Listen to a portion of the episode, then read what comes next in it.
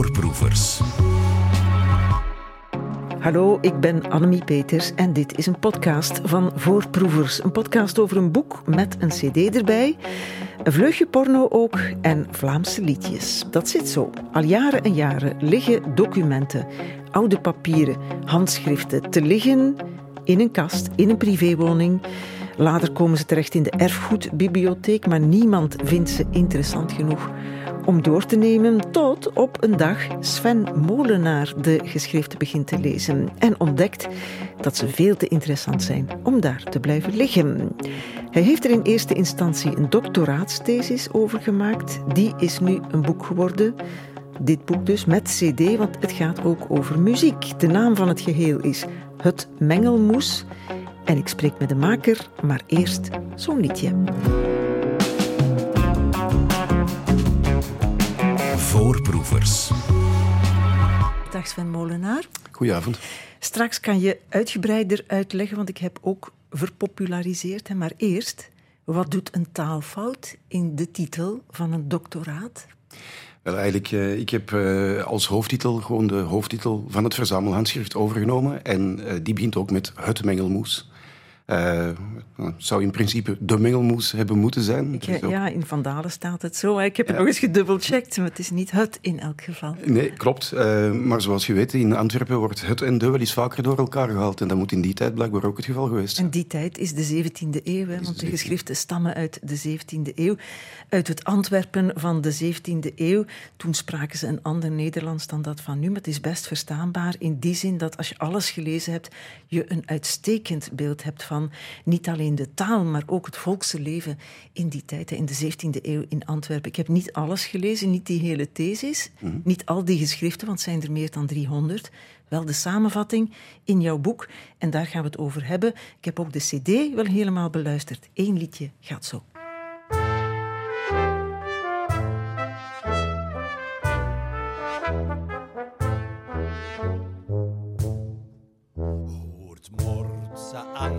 Zat maar leef of ik word in veel. Grijpt mijn hart als een deef gestallen bij mijn ziel. Ga zat leven sokker dus, ga zat zijn wezen praai. Ga zat als een mof zo loes, zo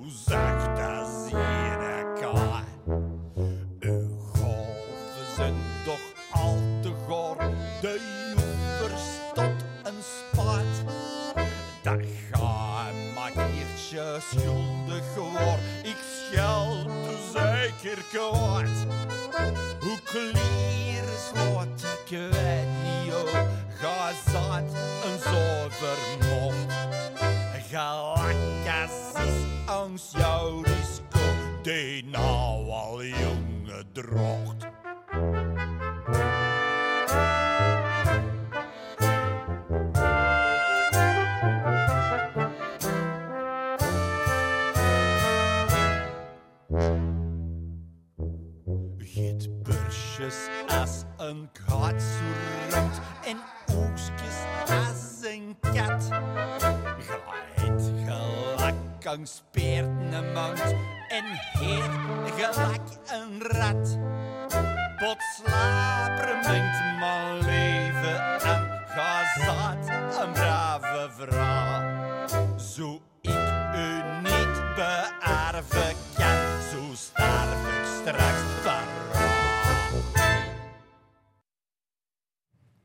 Gedaan was het plots. Hij hoort Mortse Anne. Gij zijt mijn lief, staat op de plaat. Het Mengelmoes, liedjes gebaseerd op teksten uit de 17e eeuw. Uh, hoort Mortse Anne, gij zijt mijn lief. Dat versta ik, behalve Mortse. Sven Molenaar, wat is dat? Mortse is hetzelfde als Norse. Alleen Norse heeft het overleefd en Mortse is in onbruik geraakt. Ja, het is, uh, ze, dus het is een ze was nog niet in de stemming uh, toen het lied over haar geschreven. Het is dan ook 17e eeuw. Het is gebaseerd op teksten die jij hebt gevonden. Die je hebt verproperd, ver... uh, moderniseert ook een beetje? Voor, uh, voor de gelegenheid heb ik in het boek uh, getracht om moderne spelling aan te halen waar ik kon. Behalve natuurlijk als het eindrijm of zo dan verloren ging. Daarom heb ik bij de teksten in het boek, bij de liederen, ook een uitgebreide woordverklaring voorzien. Ja, want het is natuurlijk een andere taal, zoals we al zeiden. De zanger, moet ik nog vermelden, ik zou hem niet herkend hebben. Het is Jean Bervoets. Ja, klopt. Wat zingt hij geweldig, toch? Hè? Ja. En de vinder, ja, vinder, mag ik dat zeggen, van die teksten ben jij? Dat klopt, ja. ja. Waar heb je ze gevonden? Want ik zei ze lagen te liggen in een la, in een privéwoning gewoon. En dan zijn ze in de erfgoedbibliotheek terechtgekomen. En hoe komen ze dan bij jou terecht? Wel, in 2000 heeft de erfgoedbibliotheek Hendrik Conscience uh, het Mengelmoes, het verzamelhandschrift, aangekocht. Uh, in 2004 heeft een medewerker uh, van het departement letterkunde, Maartje de Wilde, voor de eerste keer ingekeken. Uh, zodoende was ook mijn promotor Hubert Meels op de hoogte. En in 2011 heeft hij mij gezegd, ga daar eens naar kijken. Wie weet is dat interessant. En het bleek meer dan interessant te zijn. Ja, jij zocht een, thesis, een thesisonderwerp. Je ging doctoreren. Ja. En je dacht, wat zal ik eens doen? Ja, het is eigenlijk begonnen met een masterthesis. En uh, dus een mooi verhaal. Ik uh, had de, de politieke teksten in het mengelmoes. Daar had ik uh, allemaal transcripties van gemaakt. Dus ik had die uitgetypt. En toen ik dan afgestudeerd was, een maand later ben ik naar mijn promotor gegaan en ik zei, kijk hier, ik, ik heb nog 40 tekstedities, kunnen we er iets mee doen? En hij zei, nee, maar volgens mij zit er wel een doctoraat in. En we hebben een uh, beurs aangevraagd bij het FVO en dat heeft mij gelukkig gehonoreerd. En zodoende kon ik uh, beginnen aan dat uitgebreide onderzoek. Ja, en dat mengelmoes, hè, dat is dus een bundel met 300... En 11 teksten, ja. 311, ja, precies te zijn. Politieke teksten, maar dus ook dit soort teksten. Dit kun je bezwaarlijk politiek noemen, wat we net hebben gehoord. Nee, dus het is echt een mengelmoes van dingen. De, de titel is wel goed gekozen. Ja, dat is absoluut goed gekozen. Uh, ook met plezier overgenomen daarom natuurlijk. Um, nee, het uh, wat een heel ruim gamma aan teksten. Uh, van de 311 teksten zijn er 179 liederen. Dat dekt politieke liederen, maar ook heel veel liefdesliedjes. Dat zijn soms heel eenvoudige liefdesklachten. Soms gaan die de erotische toer op. Uh, maar daarnaast bevat het handschrift ook prozateksten over uh, militaire en politieke gebeurtenissen. Maar bijvoorbeeld ook uh, een aantal remedies en recepten tegen eenvoudige huishoudelijke kwaaltjes. Dus echt juridische documenten. Echt, recepten heel... voor in de keuken ook? Um, nee, het is eigenlijk meer. Uh, er zitten zelfs ook een ja, min of meer schunnige dingen tussen, zoals uh, voor een remedie voor uh, vratten staande op de mannelijkheid. En helpen ze? nooit geprobeerd. dat moet je toch doen als je een doctoraatsonderzoek doet. Wat is dat nu voor een onderzoek? Ik ben een letterkundige, dus daar hou ik me dan maar bij. Ja, maar goed, er zijn zoveel teksten. Hè, want het is niet voor niks dat die daar liggen en liggen te liggen. Ja. Mensen verstaan die ook amper als je dat nu hebt liggen in een lade. Ik denk, ja, ja, het zal wel zijn waarde hebben, maar ik versta er niks van. Um, jij schrijft in, het, in jouw doctoraatsthesis, ook in jouw boek dat ik dan gelezen heb, het is vooral interessant, die teksten, omdat ze handgeschreven zijn. Ze zijn niet gedrukt en op die manier zijn ze aan behoorlijk wat censuur ontsnapt. Ja, dat klopt. Censuur door wie? Uh, censuur in de eerste plaats door de kerkelijke overheid. Uh, de kerkelijke censor trad meestal ook uh, tegelijkertijd op als wereldlijke censor. Dus alles wat uh, indruiste tegen de leer van de katholieke kerk en tegen de goede uh, moraal en zeden, werd door de censor geweerd. Maar passeerde dan alles via de katholieke kerk? in principe, elk boek dat gedrukt mocht worden, kreeg een approbatie. Um, en dat betekende dat het gedrukt mocht worden. Dus dat was eigenlijk de goedkeuring van de katholieke kerk of door de censor. En het was de kerk die dat besliste? Het was uh, inderdaad de censor aangeduid door de katholieke kerk. Die, alles nagelezen dan? Um, alles werd nagelezen voor het in druk mocht verschijnen. Dus uh, we moeten ons dat voorstellen als zijnde... Um, elke tekst begint bij een manuscript op dat ogenblik, want ja. dan pas kan het gedrukt worden. Maar sommige manuscripten, of verzamelhandschriften, zoals het Mengelmoes er een is, um, zijn niet bedoeld geweest om in druk te verschijnen of toch niet onmiddellijk. En diende eigenlijk als handgeschreven teksten, konden die ontsnappen aan de censuur. En diende als vergaarplaats eigenlijk van eventuele clandestine literatuur en cultuur. Dus die hmm. geven een beeld eigenlijk van een alternatieve literatuur en cultuur. En clandestien, omdat men wist dat dat toch nooit de censuur ging passeren. Ja, inderdaad, ja. ja. En in welke kringen circuleerde dat dan? Want dat lag toen toch niet in een lade te liggen? Um, wel, kijk, um, mijn onderzoek heeft uitgewezen dat het mengelmoes uh, is uh, uh, samengesteld door iemand die Petrus heette en die moet tot de maatschappelijke elite in Antwerpen hebben behoord. Ja. Ehm, nu, het handschrift was niet een eenmansproject. Het circuleerde in een kring van gelijkgezinden. Dat was ook een van de functies van verzamelhandschriften. Dat was om mensen met gelijke uh, ja, gezindheid... van die eigenlijk nog dichter bij elkaar te binden en de groep te versterken. Een soort WhatsApp-groepje, maar ja. dan in de 17e eeuw. Ja, zo mag je het wel Ja, stellen. Ja. Die dat soort dingen deelde Ja. En dat ook moet gezongen hebben dan, of niet? Eh, ja, dus eh, de liederen die hebben ze zeker gezongen. Dat is ook een van de, de, de manieren waarop ik eigenlijk heb kunnen aantonen dat het door meerdere mensen moet gebruikt zijn geweest. Maar je schrijft in jouw boek hè, dat erbij hoort... het geeft een inkijk in de volkscultuur van Antwerpen. Ehm, over die lokalisering in Antwerpen zo meteen, maar die, die volkscultuur eerst. Hè, als het is opgeschreven door mensen die konden schrijven, dan is dat toch ook door een zekere elite gebeurd. Ja, het is eh, zo dat eh, bijvoorbeeld een onderzoeker zoals Herman Pleij heeft aangetoond voor de middeleeuwen, maar het gaat mijn zinziens op voor alle tijden. Dat is dat ehm, lagere standen in de cultuur hebben hun volksvermaak, om het zo eenvoudig te stellen even. Ehm, maar dat vermaak wordt even goed genoten door eh, de elite in de, in de cultuur en in de samenleving. Het plezier en het vermaak van de elite wordt daarentegen niet gebruikt door de lagere standen in de Wacht, ik, ik eh, begrijp het eh, cafébezoek en de liedjes die daar gezongen werden. Dat werd genoten, zoals je zegt, door de lagere standen. Maar even goed door de elite. De elite ging ook op café, De, andere woorden. de elite ging ook op café. Nu, die zullen vaker wel in salons en zo hebben gezeten. Maar ze moeten als- die liedjes gehoord hebben, toch? Als we het hebben over, over liederen, wat we nu doen, eh, dan moeten we ons goed voorstellen in de 17e eeuw er overal werd gezongen tijdens het werk, op straat, eh, in de schuit, eh, noem maar op. Dus dat was een ongekende zangcultuur. Volgens onderzoekers, zeker in de Nederlanden, was die nog uitgebreider dan in de rest van Europa. Dus overal werd gezongen en overal kon men liedjes horen. Wat een leuke tijd. En wat was de, de ontspanning van de hogere cultuur? Want je zegt de hogere genoot ook van die lagere caféliedjes bijvoorbeeld. Ja, Maar wat was hun exclusieve cultuur dan? eh, in dit geval eh, heb ik ook, eh, mijn onderzoek heeft, heeft aangetoond dat de kring rond Petrus, de schrijver-samensteller van het Mengelmoes, die mensen waren bekend met evoluties aan het Franse Hof, waar het gewone volk geen weet van had. Ehm, eh, nieuwe opera's, eh, melodieën eruit, maar ook eh, andere elementen uit de Franse hofcultuur Ah, ja, ja, eh, werden door hen genoten. Ja. De plaat die bij dit boek hoort, hè, waar we net een liedje uit gehoord hebben, gezongen door Jeanne Bervoets en de muziek is van Mark Goris, die moet ik toch ook Absoluut. vermelden. Ehm, die is gemaakt op basis van de teksten die je gevonden hebt, de niet gecensureerde teksten, wat zalig is natuurlijk. Staan daar dan notenbalken bij, die teksten? Nee, het Mengelmoes eh, bevat geen muzieknotatie. Hoe weet je dan hoe je dat moet zingen? Omdat de, de meeste van de liederen eh, hebben een, wat men eh, noemt een wijsaanduiding. Dus er staat boven het lied staat er een wijsaanduiding. En dat is iets in de zin als eh, op de stemmen van, dubbel punt, ik zeg maar iets, pekelharing.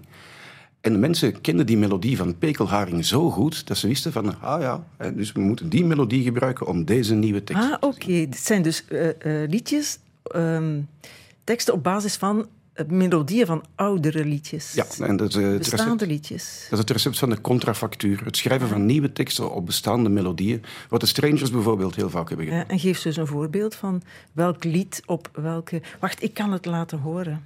Ik ga een stukje laten horen uit... ehm, Wilt gij mij lenen uw vogelhuisje? Ja, het liedje van Dat moet ik niet uitleggen hè, waar dat over gaat, denk ik. Dat begint zo.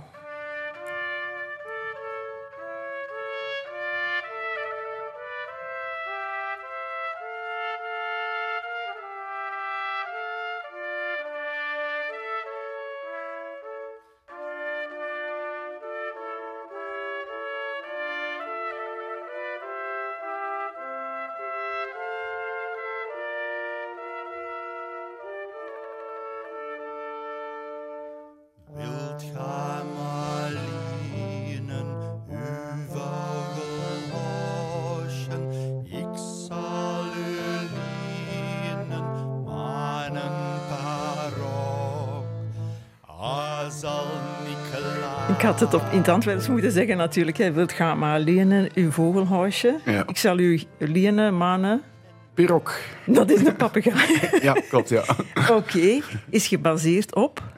Eh, is gebaseerd op eh, de melodie van eh, Jean-Baptiste Lully, Les Folies d'Espagne uit 1672, een marsmuziek. En dat klinkt wat elitairder. En dat gaat zo.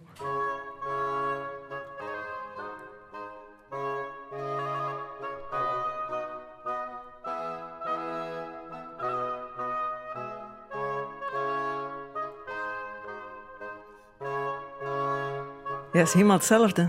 Ja, ja. Het is niet eens geleend, dat is gewoon hetzelfde, afgekeken. Eh, ja ik- Maar dat werd zo niet genoemd. Hè? Dit dit was de gewoonte, blijkbaar. Ehm, muzieknotatie was ook niet voor iedereen weggelegd om dat te kunnen begrijpen. Eh, wijsaanduidingen daarentegen werden door het grote publiek wel eenvoudig bekeken. Eh, begrepen wil ik Ja. zeggen. Maar het was toch geen Franse bezetting hier, hè? Dus die Lully, dat is een, een Franse Componist. hofcomponist, zullen we zeggen. Eh, die wordt hier gebruikt als basis voor volkse liedjes. Ja. Maar hoe kennen ze zijn muziek? Wel, eh, het onderzoek is volop bezig. Momenteel is... Met andere woorden, we weten het nog niet. Eh, ja, in de wetenschap is het altijd zo, we weten niets tot het tegendeel bewezen is. dus, eh, Wat denken jullie? Wel, er moet heel veel verkeer zijn geweest tussen het Hof in Parijs, of het, het Hof tenminste van Lodewijk XIV, en het Hof in Brussel. En dus een, een aantal van de werken van Jean-Baptiste Lully, waarin er, waaruit er melodieën zijn gebruikt voor nieuwe liederen in het mengelmoes, daarvan zijn eh, opvoeringen in de Lage Landen gedocumenteerd voor het ontstaan of de voltooiing van het mengelmoes. Ja, wat het nog bizarder maakt. Toch, Ja, hè? ja. op een manier is die muziek, die elitaire muziek, hier terechtgekomen en gebruikt als basis voor volkse liedjes. Ja, en gerecycleerd echt. Ja, dat liedjes schrijven op basis van bestaande melodieën. Je hebt eh, daarnet al The Strangers genoemd, die dat ook heel goed kunnen. De techniek is nog altijd populair, met andere woorden. Zeker. Die maken ook liedjes over Antwerpen. We gaan daar ook een voorbeeldje van geven. Dit is een mooie.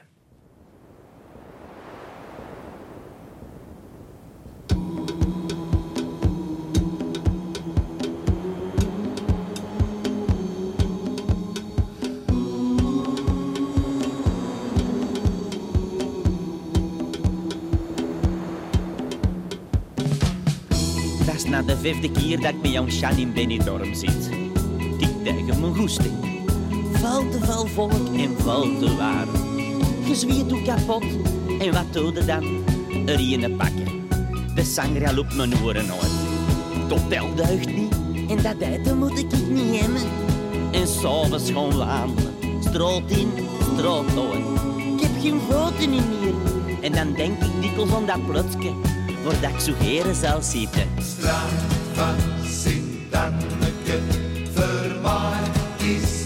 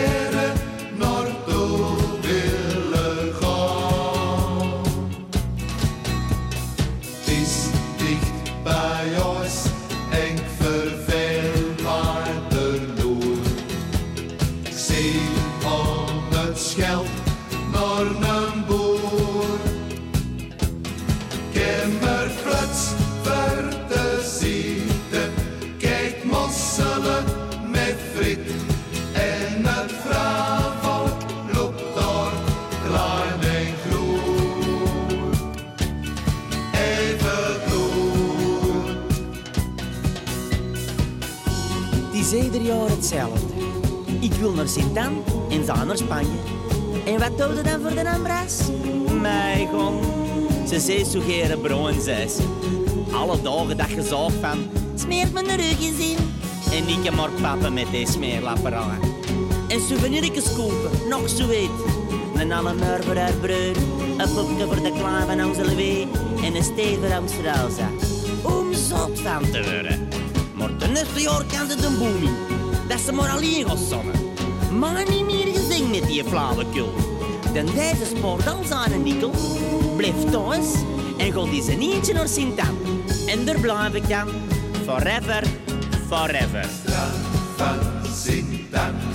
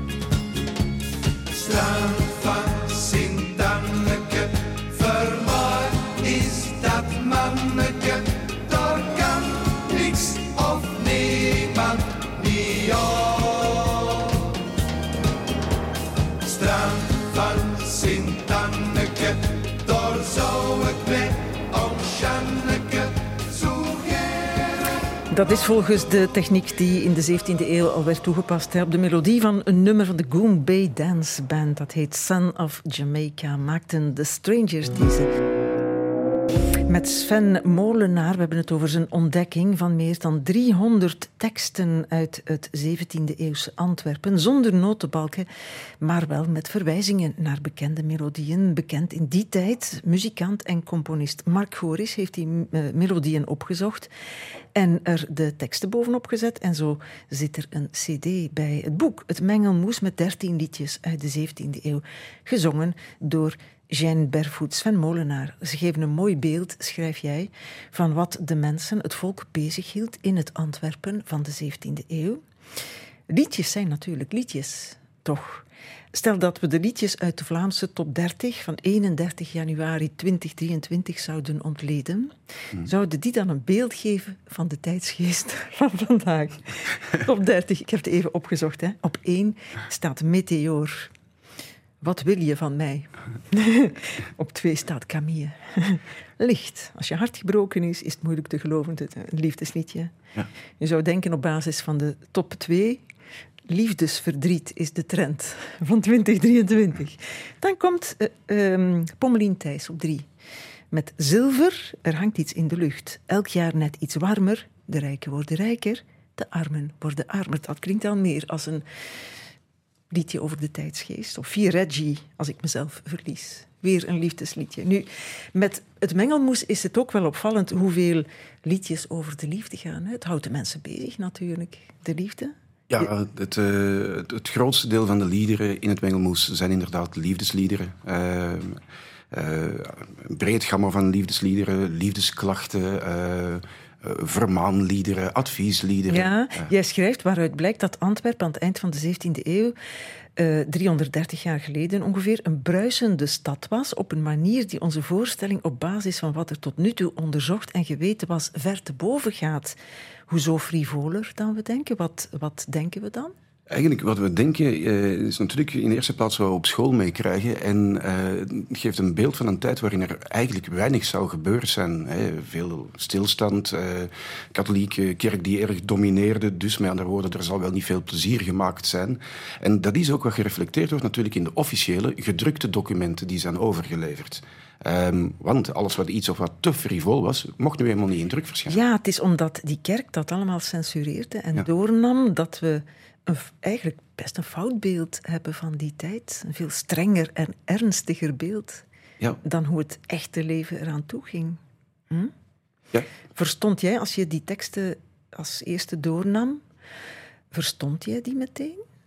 Uh, nee, dat was een kwestie van oefenen. Um, het taalgebruik uh, is niet volledig, het is vroeg modern uh, Nederlands, met toch een Brabantse inslag. Uh, dus het was een kwestie van oefenen. Uh, van uh, eerst de spelling onder de knie te krijgen, het, het schrift leren lezen natuurlijk ook. en dan mijn woordenschat uitbreiden. Ja, Antwerps helpt, denk ik. Antwerps kunnen, kennen helpt. Dees is deze. Ik haal dat uit jouw woordenlijst. Ja, het zijn ja. lange woordenlijsten. Vreemde is vreemde. Ja. Ingang, dat is echt Antwerps. Ja. is ingang. er zijn er moeilijkere die al in de quiz van Lieven van den Houten kunnen. Examen Vlaams, die heeft zo'n quizje Ja, ja. voor een Nederlandse correspondent in Brussel. En die moet dan zeggen wat het betekent. Hem verdroot, ik zou zeggen, hem verdriet deed. Ja. Maar jij zegt hem verveelde. Uh, ja, klopt. Het is natuurlijk uh, uh, het is niet al permanent, permanente kennis van mezelf of van mijn collega's. er zijn etymologiebanken, databanken waar Ah, ik ja, ook ja. Zoete maagden zijn lieve meisjes. Ja. Die tegenwoordig niet noodzakelijk maagden meer hoeven te zijn. Maar in die tijd was dat misschien anders. En drukkelijk omzien is treurig om te zien. Ja.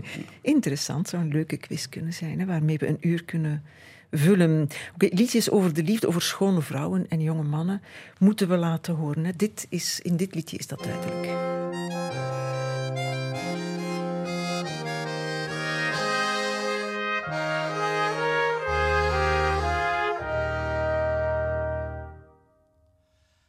Antwerpen trots en schoon gebouwd.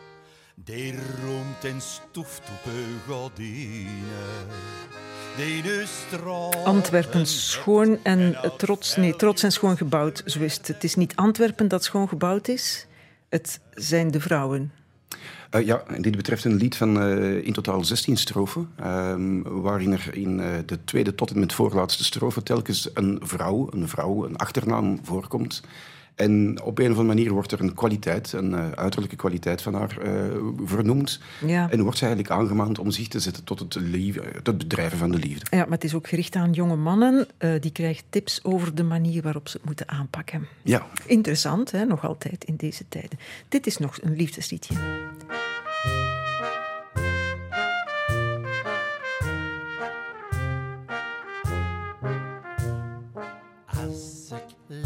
Mol kwam getreden daar het groene woeste woud. Ik zag Cupido wicht zeer, zeer stout. Kom snellig. Het is uh, voor de hand liggend, hè. obvious. Hè. Het begint over Cupido, dat is het Romeins, uh, toch? Hè? Ja, de god van de liefde in de Romeinse mythologie. En dan zit dat vol seksuele metaforen, dat nummer. Ja. Al was haar ingang duister en haar dreven waren hol. Mm -hmm. Overwonnen door de min kroop hij deze warande in. Ja. Boeiend. Uh, ja. ja Oké, okay. gewoon boeiend. Nog een lied.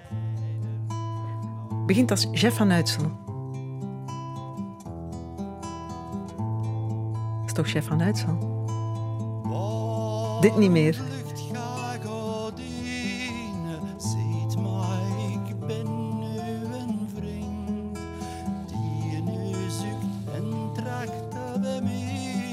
Kijk, we kunnen zo nog een tijdje doorgaan. Hè? Veel van die liedjes uh, over de liefde. Als het allemaal uh, liefdesliedjes zijn, of toch voor een groot deel. Ah, dit is ook zo mooi. Wat maakt ze zo Antwerps dan? Want een liefdesliedje is toch universeel? Een liefdeslied is universeel, uh, maar bijvoorbeeld het uh, lied uh, dat we er juist een stukje uit hebben gehoord met in totaal dus veertien namen van Antwerpse vrouwen. Ja, maar jij zegt Antwerpse vrouwen, maar namen van vrouwen hoeven geen Antwerpse vrouwen te zijn, of waren dat bekende vrouwen? een aantal van die namen die waren vrij bekend in Antwerpen, zoals een, een, een drukkersdochter die zeer bekend was. maar ik heb in de doopregisters en de geboorteregisters in de Antwerpse kathedraal bijvoorbeeld en dergelijke heb ik eigenlijk voor elk van die vrouwen uh, iemand gevonden um, die rond 1690 de huwbare leeftijd moet gehad hebben. Oké. Okay. En die knap was? Um, dat staat er niet bij. Er stonden geen foto's bij, dus ja. Die hebben echt bestaan, die vrouwen. Ja, klopt. Ja, je schrijft ook in je boek, sommige vrouwen worden aan locaties gelinkt, waardoor het ook Antwerps wordt natuurlijk. Hè. Locaties die nu niet meer bestaan. Cafés die er toen waren. De Witte Hoek bijvoorbeeld. Ja, een, uh, een hoekhuis op de Melkmarkt. Ja, en ja, een brouwerij is er ook in een van die... De Mantel. De Mantel, ja. Een week geleden ging het hier over een boek over de Antwerpse kathedraal. Mm -hmm. Waar het vooral veel gestonken moet hebben, heb ik uh, onthouden. Hè. Daar zaten honden, die deden hun gevoegd. Daar lagen lijken pal onder de vloer begraven en zo. En ik vroeg me toen af, zou dat bij uitbreiding zo in elke grote kerk geweest zijn? En nu vraag ik mij dat ook af. Het is tof voor Antwerpenaren dat het zo vaak over hun stad gaat. Maar ik zou het fijn vinden als mensen uit Yper, om maar iets te zeggen, of Mechelen, ook zouden kunnen geloven dat dit in hun stad ook zich voordeed, in hun cafés. En dat was ook zo. Ik bedoel, um, elke stad had natuurlijk min of meer een, een eigen nijverheid. En, en, en uh, dat wil zeggen dat er lokaal waren er verschillen, maar er waren ook heel veel overeenkomsten. Dus het Mengelmoes bevat een aantal spotliederen op Mechelen. Uh, in 1687 moet daar de, de Sint-Rombouts-kathedraal gebrand hebben. Uh, dat was een vergissing van enkele dronken mannen. de Mechelaars zijn uitgerukt om hun toren te blussen en houden daar nog altijd de naam Manenblussers aan over. Maar evengoed bevat het, zelfs het mengelmoes zelf. Maar goed, dat, dat, dat, lied, dat spotliedje over Mechelen, dat zullen ze in Mechelen toch niet gezongen hebben? Nee, maar het was daar wel bekend, want evengoed zijn er in het mengelmoes zelf zelfs spotliederen uit Mechelen op Antwerpen genoteerd. Aha, en die, zijn niet, die hebben niet de tijd overleefd dan? Um, sommigen wel. We moeten ons ook echt uh, bewust zijn van het feit dat er heel veel bronnen nog niet uh, onderzocht zijn. In Vlaanderen en Nederland uh, is er ook geen databank die eigenlijk al met metadata heeft opgenomen wat er aan handschriften verzameld is in de bibliotheken.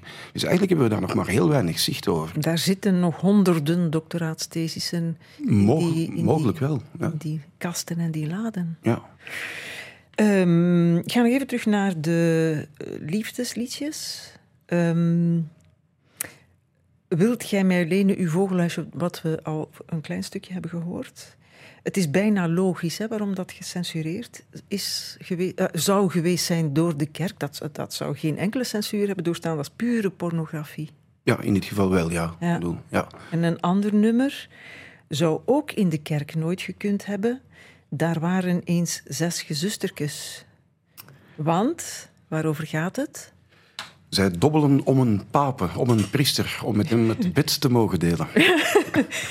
dat moeten we toch laten horen, hè? Porno op radio. En ik weet het ook niet zo goed. Dus dat vogelhuisje, dat gaan we maar laten. Maar die zustertjes, dat moet kunnen.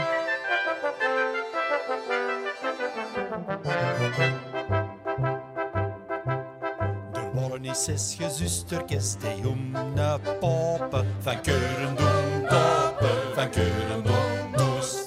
Doppelde de hele nacht weer bij manier zou slopen, van keuren doen doppen, van keuren doen doos. Die eerste sprak lang langs die doppelstienen, van keuren doen dienen, van keuren die de hoogste oers geslapt zal hebben manier alleen van keuren dienen, van keuren doos. Het eerste zustertje, dat weer op de joerskes zeven. Oerskes zeven. Van keuren doen dijven, van keuren doen doos. Manier, ik heb van hart zo leven, ik zal u in bedden festijden. Van keuren doen dijven, van keuren doen doos. Het tweede gezittertje, weer op de jongens, achten. Oosters achten. Van keuren doen dachten, van keuren doen doos. Manier, ik heb er vanuit zo leven, ik zal u in bedden verwachten. Van keuren doen dachten, van keuren doen doos. Het derde, het derde gezittertje, dat, dat smijt de joeskes, de joeskes negen. Oesters negen. Van keuren dom degen, van keuren dom doos. Manier, ik heb van hart zo leef, maar niemand kan er tegen.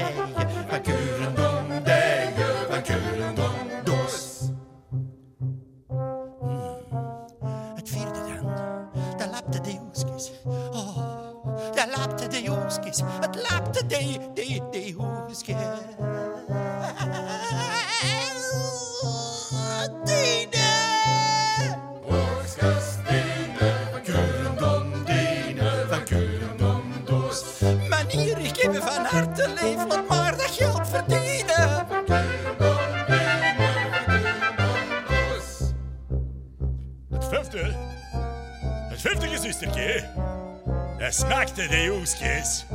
Dat smaakte de joeskes. Elf.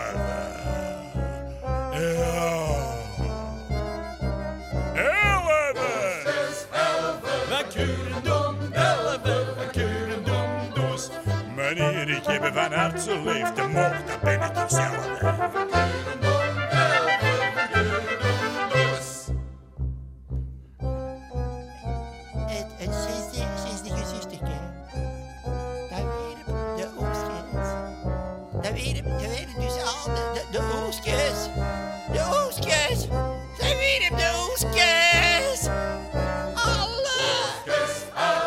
Van keuren dom, alle. Van keuren ik van hart zo leef die kaarsen slagen vallen. Van keuren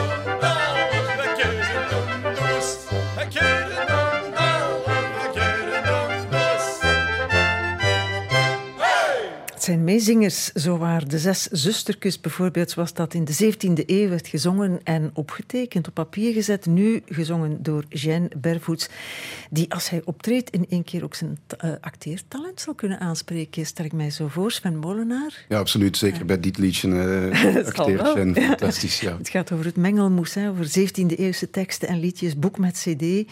En het gaat vaak over de liefde, maar niet alleen over de liefde, meneer Molenaar. Er zijn ook liedjes met enige nieuwswaarde. Veel andere bronnen hadden ze uiteraard ook niet om nieuws te weten te komen. Uh, nee, dat klopt. Uh, nieuws werd eigenlijk uh, in de kerk verspreid. Dat zegt dan natuurlijk iets over de ideologie die er dan achter zat. Ja, en over welk nieuws je te weten kwam en welk niet. Inderdaad, dat werd op die manier al netjes gestuurd. in theater was er nieuwsverspreiding, maar dat was natuurlijk niet voor iedereen betaalbaar.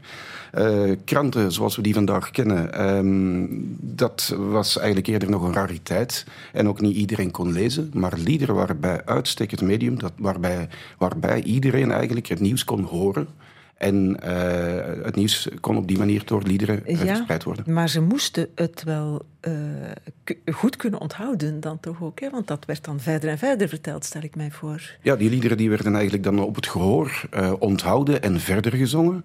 Of, zoals we dat in het mengelmoes zien, op het gehoor onthouden en neergeschreven. Ja, ja. dat nieuws moet dan veel draaien hebben gekregen, toch? Uh, ook. Uh, er zijn legio voorbeelden waarbij dat liedjes gemanipuleerd zijn en daar uh, teksten bekend zijn. Dat zijn dan teksten die natuurlijk wel in gedrukte vorm zijn verschenen. waarbij er twee versen bijvoorbeeld helemaal veranderen ten opzichte van eerdere versies. Dus fake news moet ook bestaan hebben. Dat heeft absoluut bestaan, ja, zeker. Nieuwswaarden, hè? we zullen eens zo'n liedje erbij halen. Ik ga het nu niet laten horen, want dan blijven we bezig en de tijd begint te korten. Maar bijvoorbeeld, er is zo'n lied met de titel Wat eeuw beleven wij in onze tijd?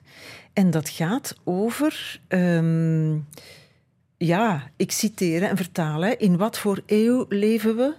Ik vertaal in goed Nederlands. Hè. Ik bedoel in proper Nederlands. In wat voor eeuw leven we? De hele wereld barst van haat en nijd.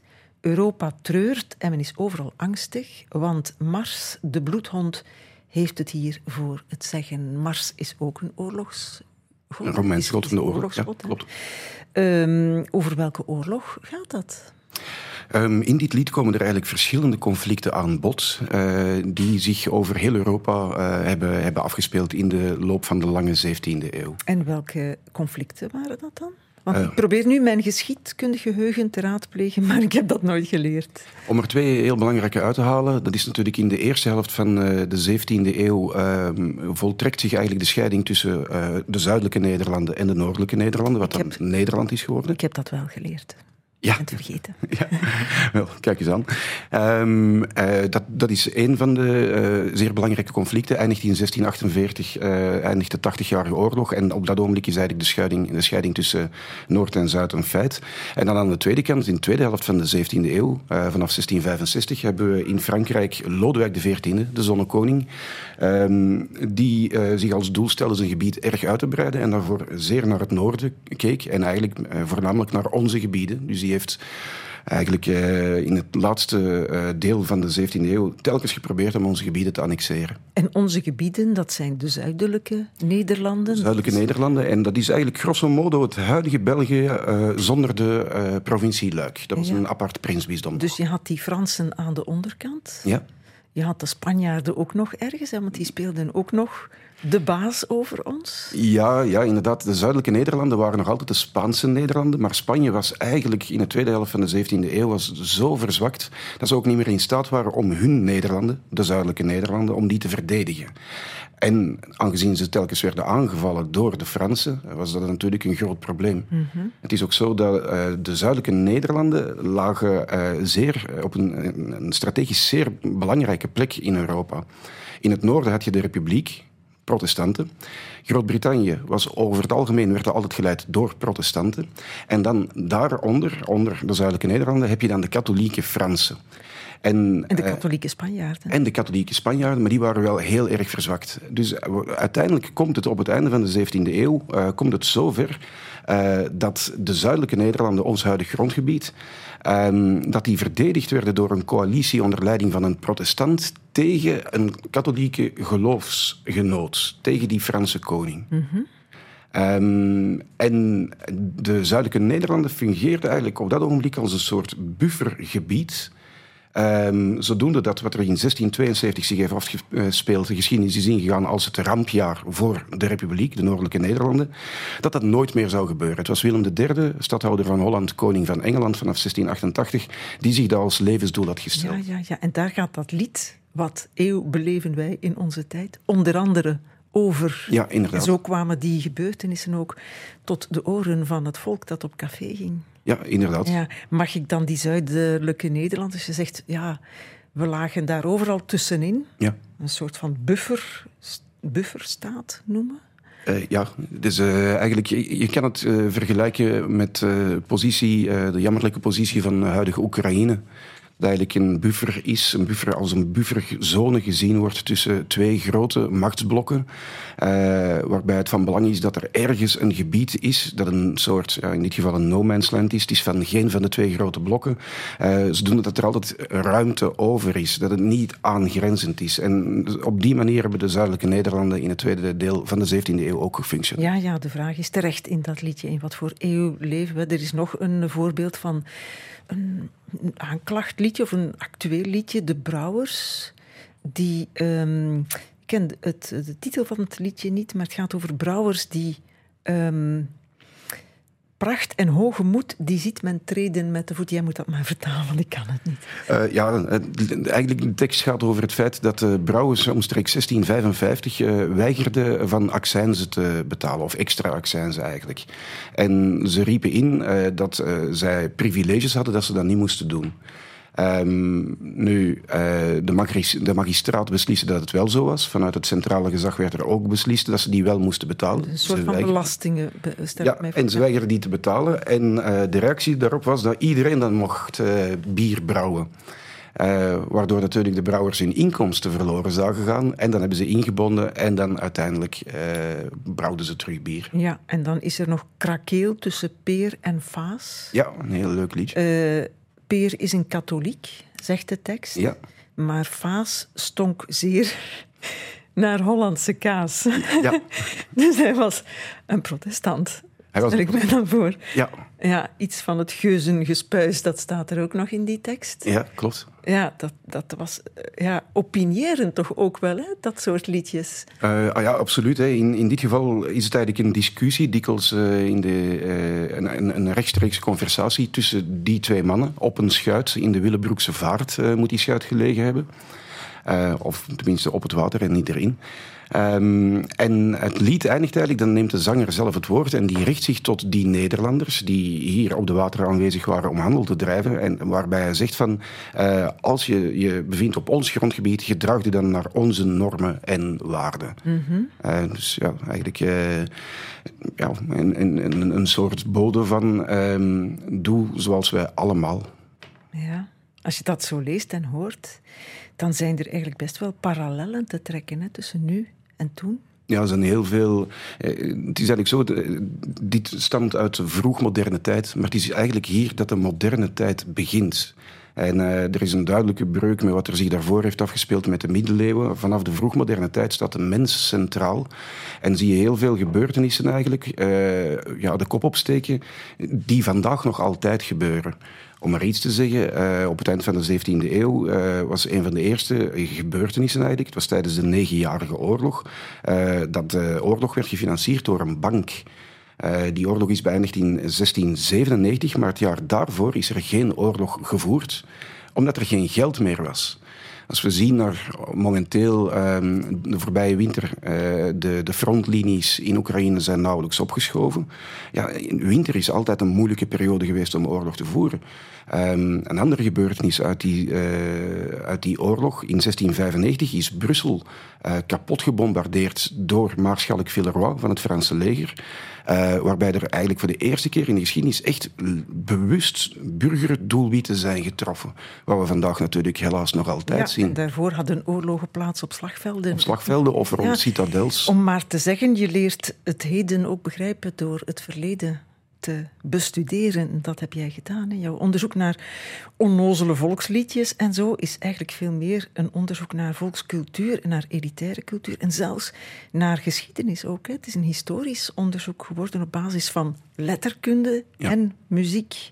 En dat is mooi, hè? persoonlijke verrijking kun je dat ook noemen. Hè? Voor de geïnteresseerden kun je dat hele boek ergens lezen. Uh, ja, het uh, boek kan besteld worden op, uh, bij de standaard boekhandel. Ja, ik bedoel eigenlijk de 300 teksten die zullen die in de bibliotheek staan. Die zijn gedigitaliseerd en die kunnen opgezocht worden via de site van de Erfgoedbibliotheek. Ja, en optredens die zullen te vinden zijn op de site van het Mengelmoes? op de site van Brasserie zijn die zeker te vinden. En, We zijn nog even in het verschiet. Ik kom ja. kijken naar een van de volgende. Dankjewel voor Heel de komst, dankjewel voor de verhalen. Voorproevers.